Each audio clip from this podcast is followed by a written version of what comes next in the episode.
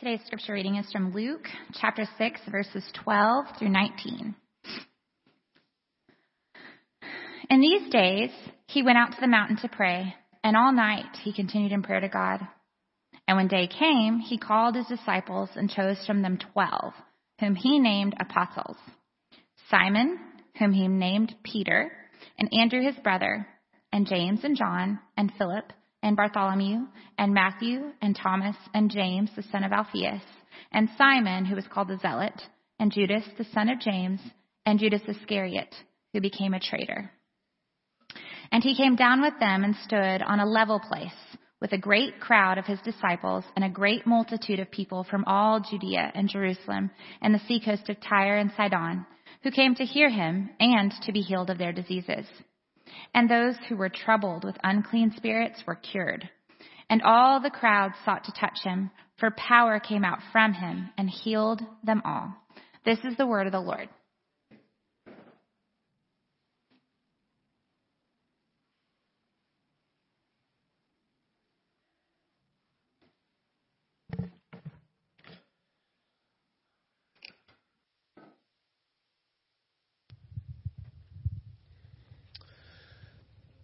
Church family, we are blessed.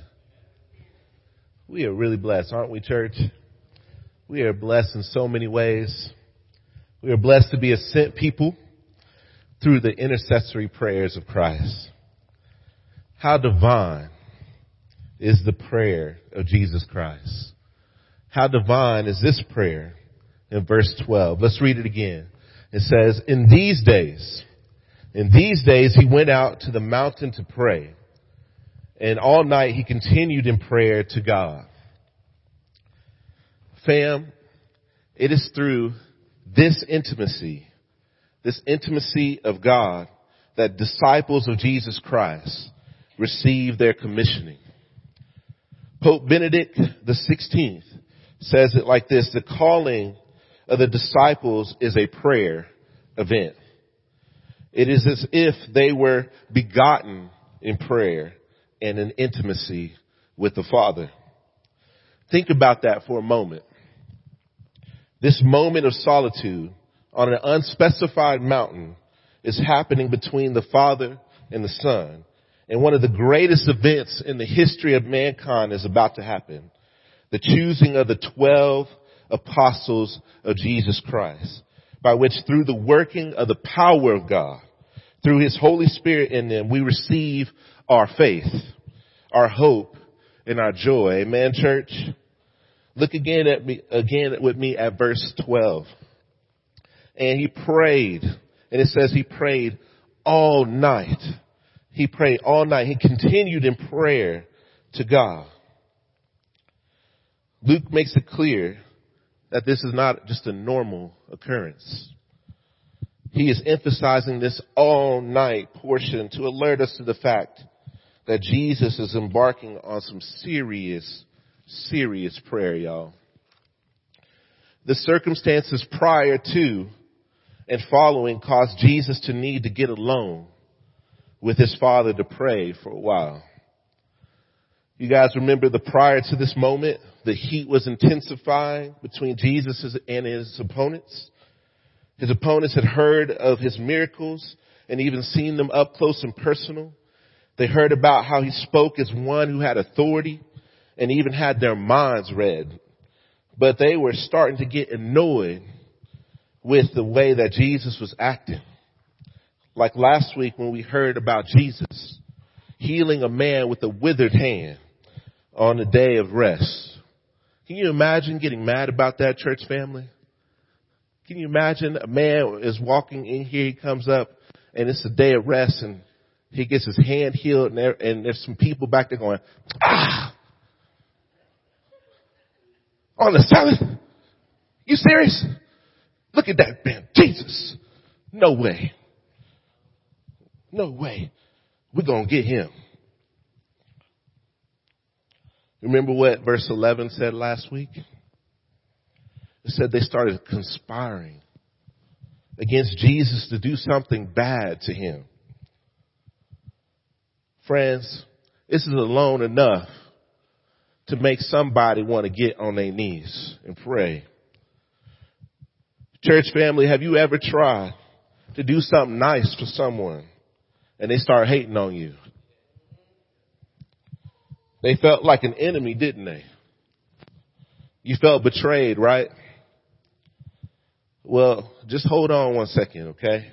Because Jesus got something for how we should respond here in the coming weeks to our enemies. But this is just a little bit different. You see, the Garden of Gethsemane was not the only time Jesus prayed before an escalation of opposition. Here is another instance of such.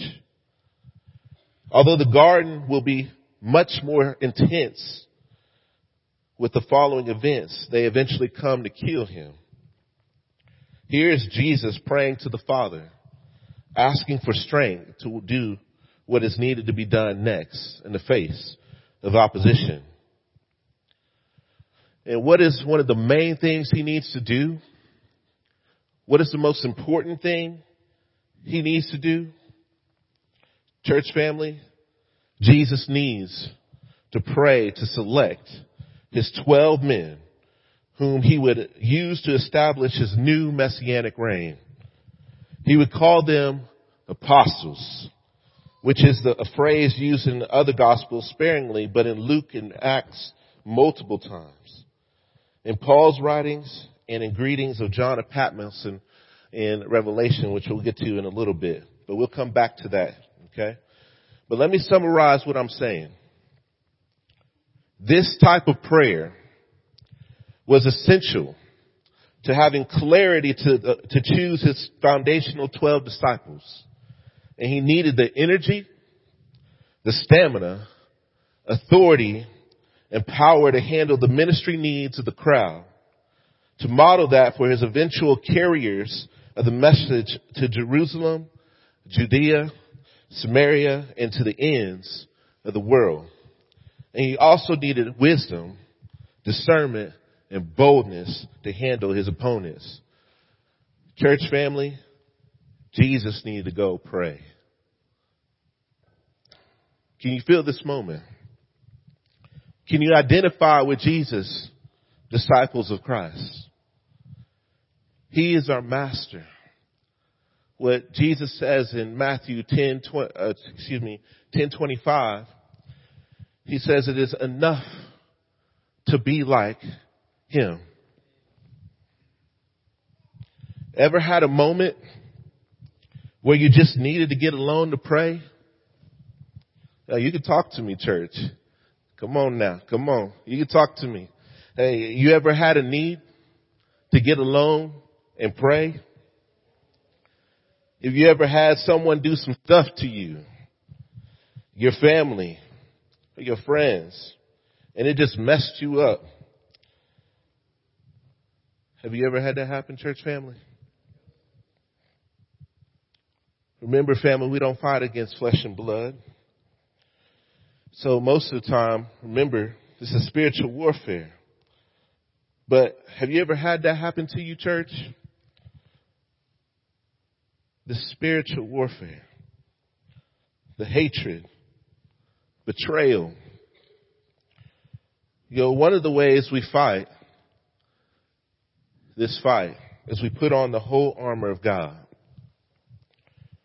But sometimes, verse 18 in Ephesians 6 is kind of slept on. Verse 18 of chapter 6 says this. I want you to hear this. Uh, pay attention to this. This is what it says.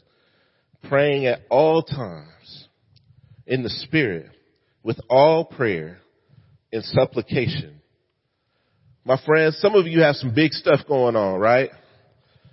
You got some stuff going on in your lives. Will you be willing to drop everything and go spend some time with God?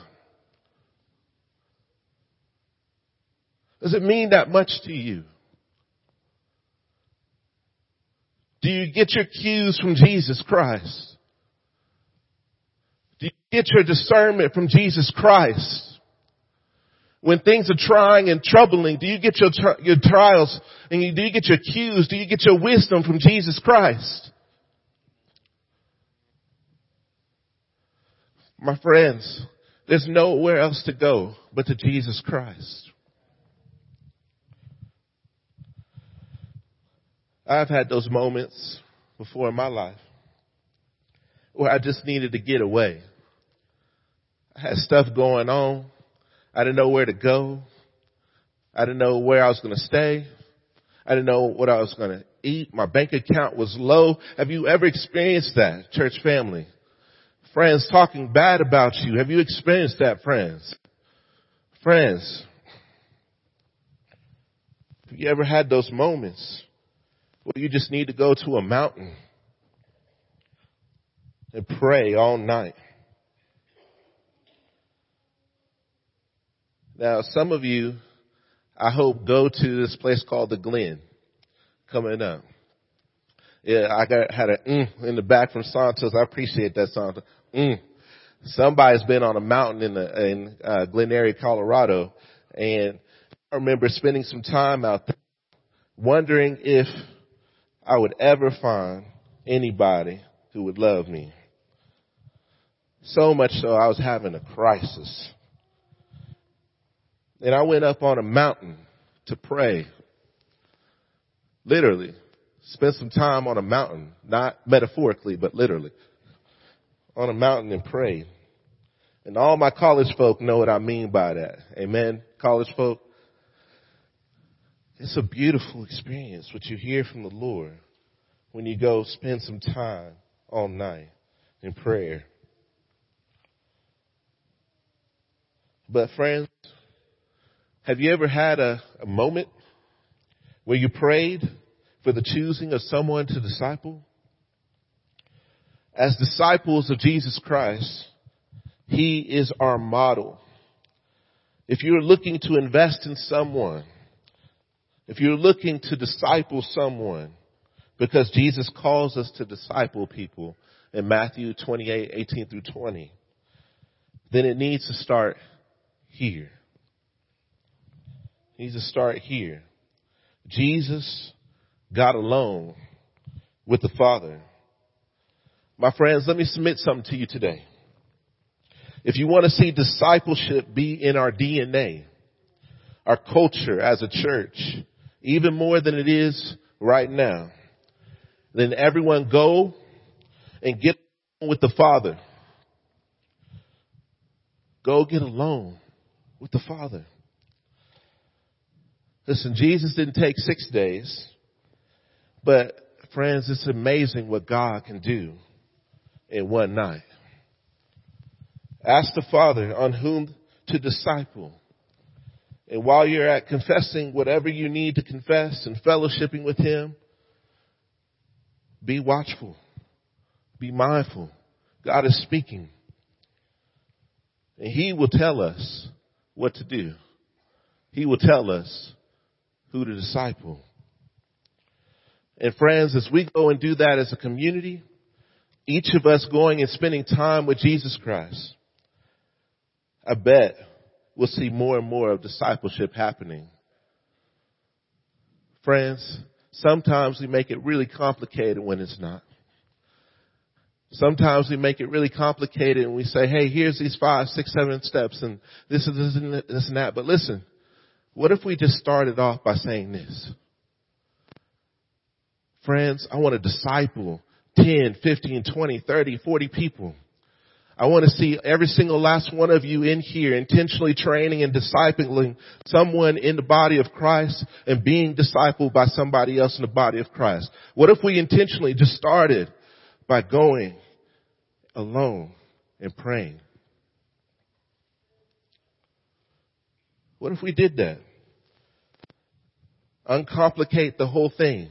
Just go pray and ask the Father, show us. Who is it? Who is it that needs a little bit of encouragement? Who is it that needs a little bit of help understanding the word and you just go get some time with them? Because God points you that way. Amen, church? What if we just uncomplicated the whole thing and imitated our master?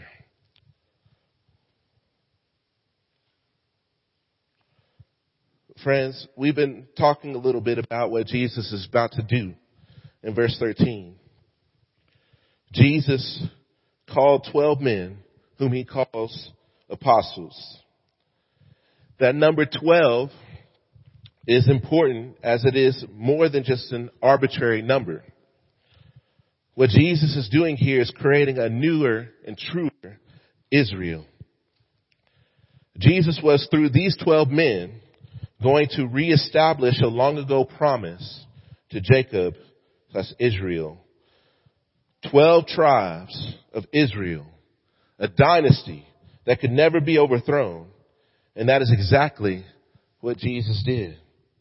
Revelations 21:14 picks up on this and says, "And the wall of the city had 12 foundations, and on them were the 12 names of the 12 apostles of the Lamb, meaning Jesus." Therefore, these men have to be the most powerful, the most richest, the baddest and bougiest, the most intellectual and the most respected man in all of Israel, right? No wrong. Yeah, yeah. John Mark's with me. that was a trick question. it's wrong. Friends, who are these men really? For the most part, unskilled, ordinary men. Acts 4:13 says, "Now when they saw the boldness of Peter and John and perceived that they were uneducated, uncommon men, they were astonished, and they rec- recognized that they had been with Jesus." That means this church family. They weren't the religious elite. They were just, you know, like ordinary, ordinary people. But what they were called to was this, Jesus Christ. And what they were called to was something extraordinary. I mean, look at verse 12 again. I am doubling down, I'm tripling down on verse 12. I want you guys to see this. I mean, look at verse 12 again. These men were called to Jesus after he had been praying all night. I mean, this is huge. Jesus, the son of man is up praying all night to the Father. Could you imagine walking to Jesus and he's praying to the Father and he starts teaching you? How awesome would that experience be? Church family, would that experience be tight? That experience would be tight, man. I'm not even gonna lie, bro. I, I, I would love to be a part of that experience. I couldn't imagine. I'd be like, Jesus, like, what you hear? Uh, what's going, what's to happen next? What we about to do? This is so exciting, guys. This is exciting. Can you imagine? Could you imagine what, what's about to happen? These men got to go pray and see Jesus. They got to be called his disciples, his apostles. So this is it, right? It's really happening. The Messiah is here. No more troubles. Then you read down the list and you, and you see that these are all Galileans except this one guy named Judas Iscariot which in the Greek most likely indicates a surname that indicated where he was from. That's the most traditional understanding of that word, meaning man of Kerioth, which means from the get-go, he was an outsider from the rest of the other 11 disciples. He was not from Galilee. Friends, every gospel account lists this man last or even admit, omits him in Acts because of his betrayal and because of his eventual suicide. Take a look and ponder this picture I took of a commentary from Chuck Swindoll.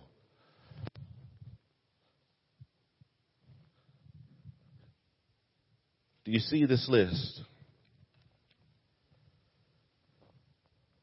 Each list starts with a particular disciple, and then there's a grouping of other disciples. Judas always being last or not there. Some might ask, why choose Judas then? David Lyle Jeffrey, a New Testament scholar, says this in the, in the next quote. Many a commentator has asked the question only to grasp the answer in a fashion similar to Augustine. Judas, the traitor, is chosen not unwittingly, but knowingly. For Christ has indeed taken to himself the weakness of man and therefore refused not even this share of human infirmity. He was willing to be betrayed by his own apostle that you, when betrayed by your friend, may more calmly bear your mistaken judgment or your kindness thrown away. What does this mean, church family? It is not that Jesus was wrong or made a mistake in choosing Judas Iscariot, but instead allowed for it to happen according to God the Father's foreknowledge, which allowed for Judas to choose to be a disciple or a betrayer. And Judas chose a betrayer. After seeing the very power of God up close and personal in Jesus Christ. So that when we, as disciple makers, make a decision and it doesn't turn favorable in our selection of certain individuals in our disciple making attempts, Jesus, our great high priest, may be able to empathize with us a little bit. The pain of being betrayed. Jesus said in John 6 verse 70, this is for the mature, hear this out. Have I not chosen you and yet one of you is the devil? Which means this church family. In Hebrews 2 verse 17 says it best. Therefore, he had to be made like his brothers in every respect so that he might become a merciful and faithful high priest. Everybody say high priest in the service of God. You know, from time to time, I hear some things in Christian rap that just kind of make me stop. It just made me stop real quick and be like, man, uh, I, Judas is a character for me that always challenges me to stay faithful to Christ. G- Jesus, I think, helps us to understand what it really means to love people. Andy Mineo in a Christian rap song called Desperados says this. It seems like every team them got a Judas. What he meant by that is listen, it seems like every team, this is a, this happens often, every team ends up having a Judas-like character. What we see here, friends, if you've ever been betrayed, if you've ever been hurt by somebody, what you see here is somebody who understands. And that person is Jesus. Friends, it gives more meaning to Luke 6:27 about loving your enemies next when we'll see this in the next couple weeks. Jesus wasn't just going through it, friends, from the outside. His opponents weren't just the Pharisees and the Sadducees. His opponents were also people who are facing, uh, excuse me, his, his opponents were also people in his inner circle, which should serve as a warning, a warning for all of us that we need to continue to cling to Jesus. But friends, it's not all doom and gloom in this list. If you could put the list back up, uh, Zach. Thank, and by the way, can we give Zach a hand? Zach is always back there, and Matthew and Santos, they're always back there serving. I appreciate these men. Listen, it's not all doom and gloom on this list. Think about this for a second. Who's at the bottom of the list? It's Judas. But there should be great hope that who's at the top of the list is Simon Peter, who is at the head of each and every single list. He failed big time, right? You guys know this, but he was also a saint. You know the big failures and you know the victories with Peter. And you know the cross for Christ that he would bear as a beloved and faithful disciple of Jesus Christ in the very end. And that might be you today. You might have come in thinking today, I'm too messed up to be a disciple of Jesus Christ. I'm not smart enough. I'm not good enough. I've messed up my life way too much beyond repair. I can't be a disciple of Jesus Christ. You might have said that you would follow Jesus Christ to the end. And before the rooster crowed, you denied Jesus three times. But disciples of Jesus Christ, what I want you to do is to stop believing the lies of Satan like right now. That God's grace is not sufficient enough for you. It's not big enough to cover even your most sinful moments. The God man is in heaven right now. Everybody say high priest. He is interceding for you as your high priest. This list of dudes, they weren't impressive. They were not the religious elite. They were not super skilled. They had issues. They were often fearful. They were fishermen and tax collectors, sinners and zealots trying to overthrow Rome by military force. Maybe even conspirators. Shout out to the Illuminati. I mean, for real. Just, just like us, you know. We over there, YouTube uh, theologians. Anyway, my bad. I shouldn't. Maybe I should not say that, but hey, just like us. You know what I'm saying?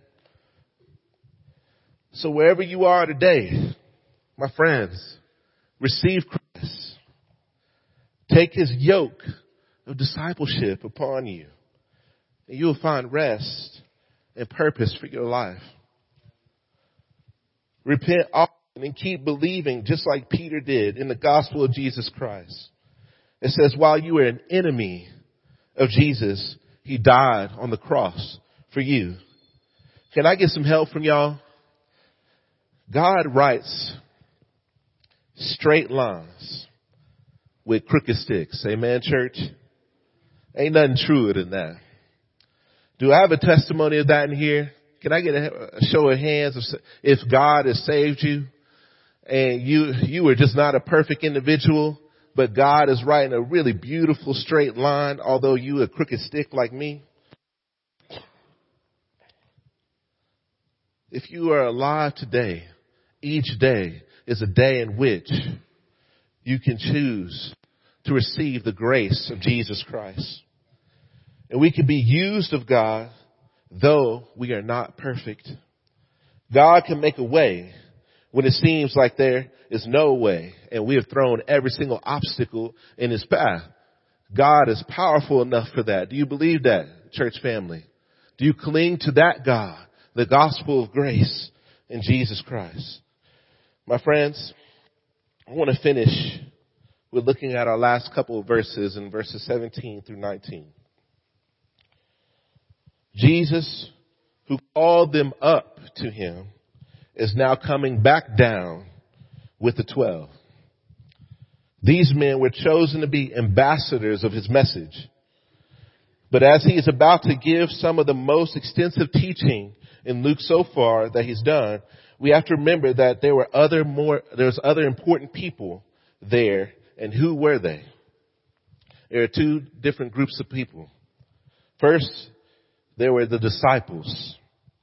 the disciples, which is so great to remember that there were men and women disciples in a, in, especially in our cultural climate, y'all. Think about this. Luke is great about doing this. There was men and women, disciples, coming to hear Jesus, coming to learn from Jesus, which is what disciple means, a learner or student. And they were coming to him to be discipled, just like the apostles were. The disciples will play a pivotal part in the narrative going forward and will be the object of Jesus' instruction on the Sermon on the Plain in the coming weeks. Because it says that Jesus looking at his disciples. There is also another group there. The crowds. Everybody say the crowds. The crowds at this point are non-hostile. In fact, at this point, they're open to receiving Christ. The need to hear the Word of God and be healed by the Word made flesh is massive. Both for Israel, but also even for the Gentile. You guys see that from, uh, from Tyre and Sidon? You guys see that? The Gentile. Friends, Paul picks this up in Romans 1.16. And Peter also discovers in a dream before going and baptizing Cornelius and his family that this salvation in Jesus is for the Jews and for the Gentiles, for the ethnic Jews and for those who are not Jews. Friends, this must have been a scene. Can you imagine this? People who were probably smelly, traveled days, sick with various diseases, people with mental health issues like debilitating ones, people with unclean spirits, doing weird things, maybe potentially not wanting to be exorcised of those demons. And they are being healed left and right as a massive crowd, receiving the word of God in droves but watch closely. There's something behind this curtain. Something more important is happening. Jesus is modeling something for us. Jesus goes in verse 12 to the Father in all night prayer. He then calls some of his faithful people to come and be with him. Then he goes and does the work of caring for the vulnerable, teaching and confronting the evil of the world.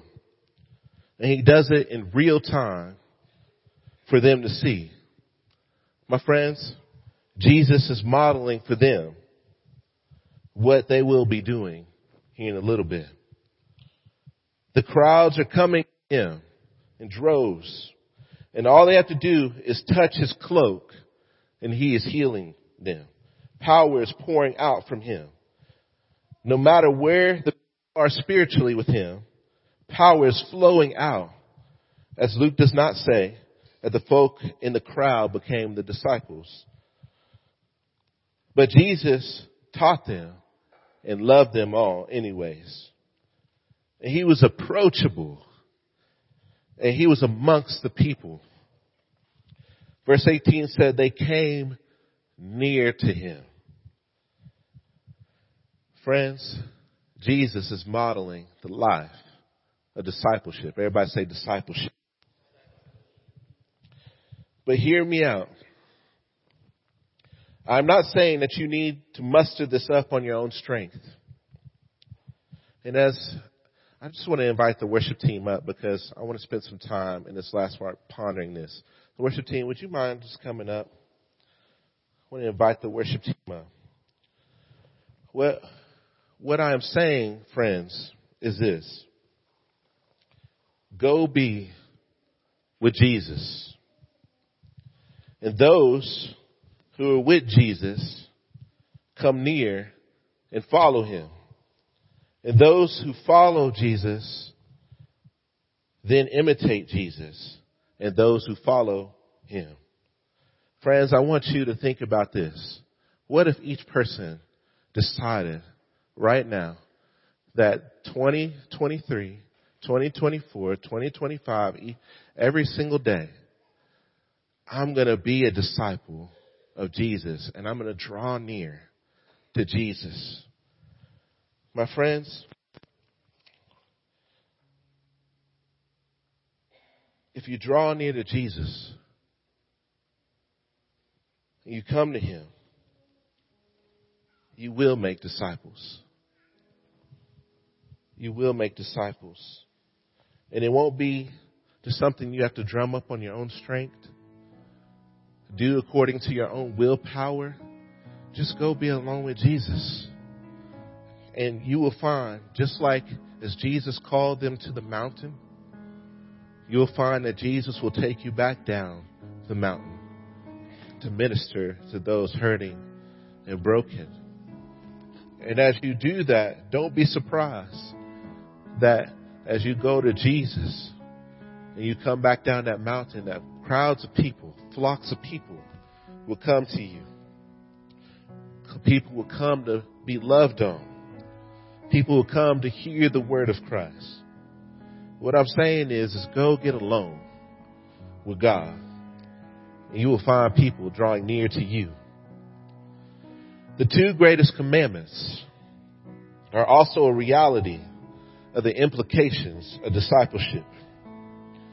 Big or small, don't judge the size of the gathering or the multitudes of people flocking to you. But my friends, it is always amazing to me what God can do when people come with a posture of prayer and really yield and submit to Him. Unskilled, ordinary people who have been with Jesus get to participate in God changing the world. Amen, church? Friends, at this moment, I would just like to have you bow your heads with me. I just want you to take a second if you have not embarked on this journey of discipleship, I would just encourage you to pray to the Lord, Jesus, make me a disciple of Christ. And if you are a disciple of Christ already, I pray that you, right now, put your heads bowed, just ask the Lord, Lord, help me to become more in line with your discipleship. And if you have not been discipled, been in a discipleship relationship, I want you to just start thinking right now who is somebody I can go to and ask, Will you help me learn and grow, become a disciple of Jesus? And if you are somebody who's mature and you feel that you want to disciple someone, I pray right now that you would spend some time thinking and praying with the Lord. Who is somebody I can go get some time with and just help them understand what it means to follow Jesus? Jesus wants to use you. If you don't believe that, I pray that you would proclaim that over yourself right now. Because God does not need the elite to change the world. God needs humble, submitted people. God wants humble, submitted people. And He can change the world with unskilled, ordinary people.